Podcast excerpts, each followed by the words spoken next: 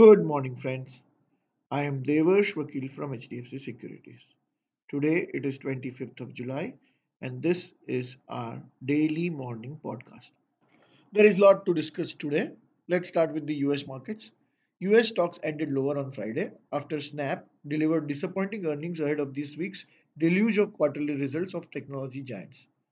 Stocks fell as disappointing results from the social media firms and weak economic data added to recession fears.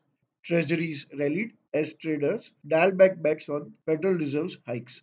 Major indexes still booked strong weekly gains, with Dow up 2% and S&P 500 advancing 2.6%, the best week for the both since June of 24, and Nasdaq rose 3.3%.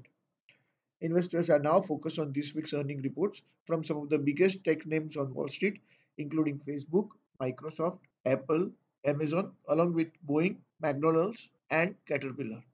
In the economic data in US, the S&P Global Market US Flash Composite PMI on Friday shows the biggest contraction in services, a 26-month low to 47 from 51.6 in the prior month. Asian stocks are lower in trade in Monday morning. For our markets, Nifty rose for the sixth straight session on Friday, the longest winning streak since October 2021. At the close, Nifty was up 0.69% or 114 points at 16,719. A lot of negatives seems to be getting resolved, at least temporary, and this includes higher commodity prices, US dollar strength, bond yields in US, and estimates of rate hikes. On a weekly basis, Nifty rose 4.18%, the largest rise in last 5 months. Now, our markets will be reacting to whole host of corporate results, primarily large corporates like ICICI Bank, Kotak Bank, Reliance Industries, and Infosys.